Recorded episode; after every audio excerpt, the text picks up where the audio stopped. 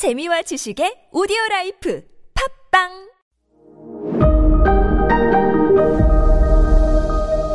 네, 여러분 안녕하십니까. 역사 스토리텔러 썬킴 인사드리겠습니다.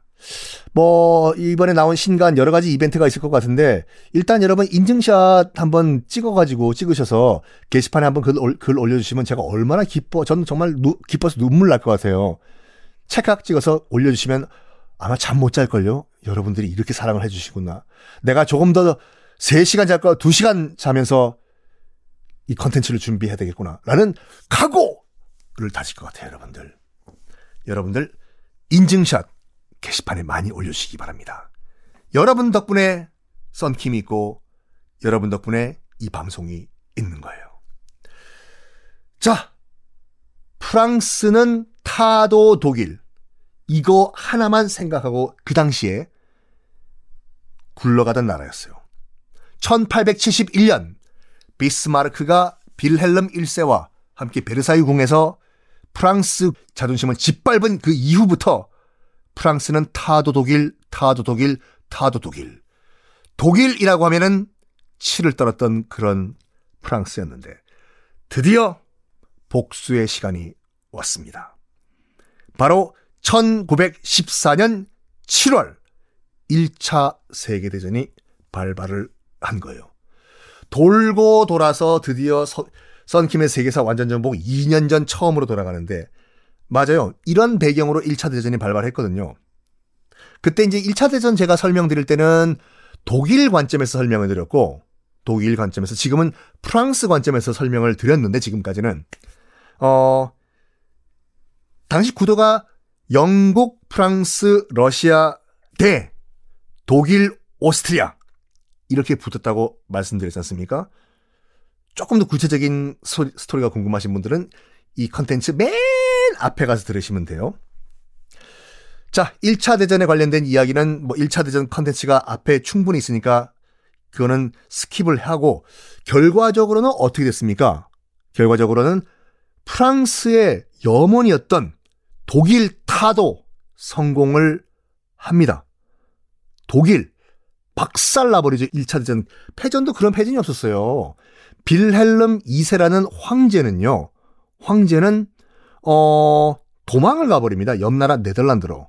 네덜란드로 도망가버리고 그 이후에 독일은 하이퍼 인플레이션이라고 해야죠.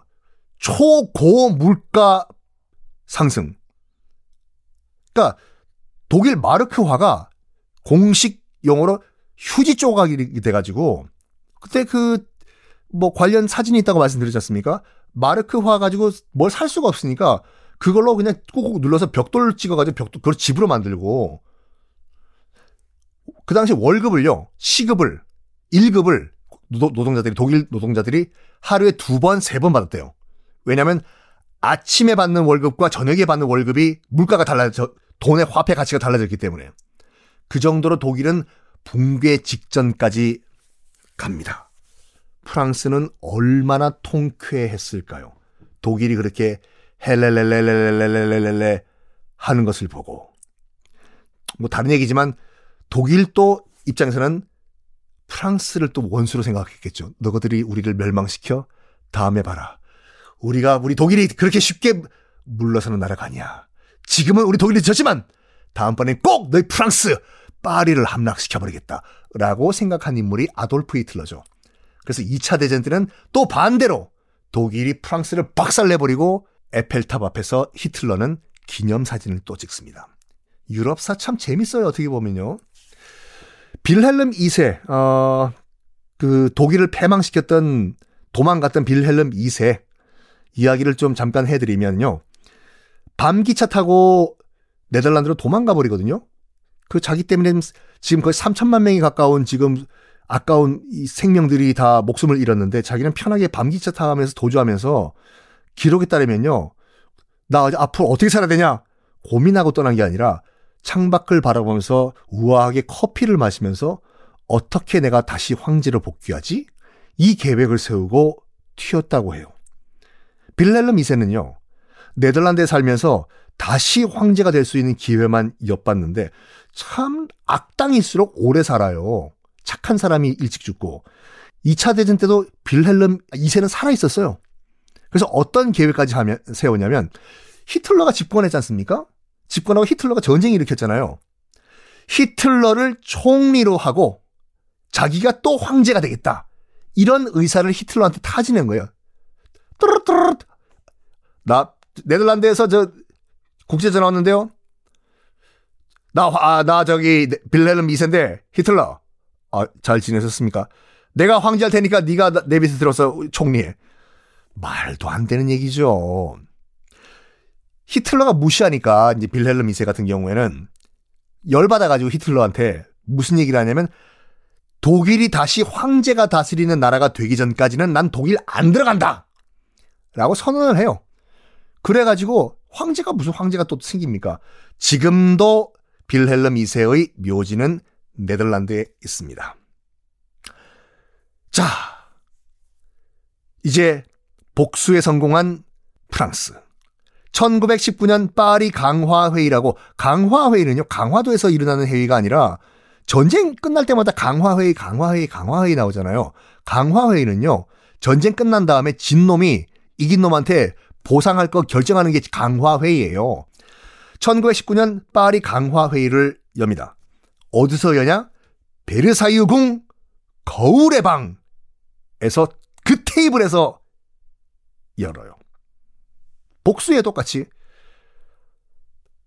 비스마르크가 빌헬름 그 당시 1세죠.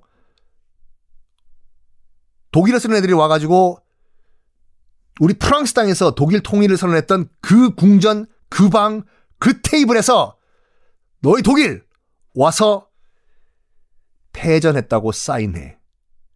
그것이 바로 베르사유 궁에서 체결이 된 1919년 파리 강화 회입니다.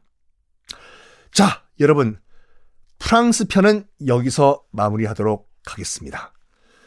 아, 보니까 제가 4월 15일부터 프랑스 역사를 시작을 했더라고요.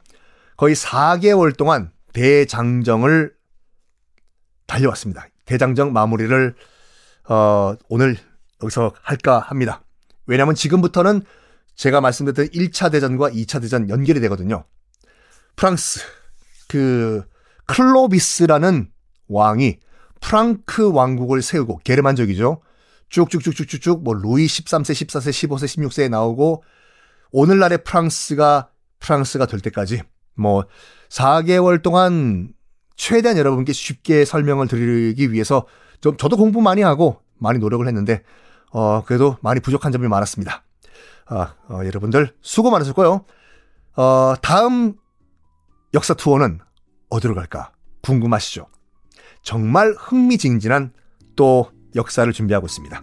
유럽사 지금 한 4개월 했기 때문에 잠깐 유럽은 떠나서 다른 지역, 색다른 역사.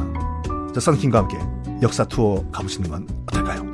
정말 수고 많으셨습니다. 감사합니다.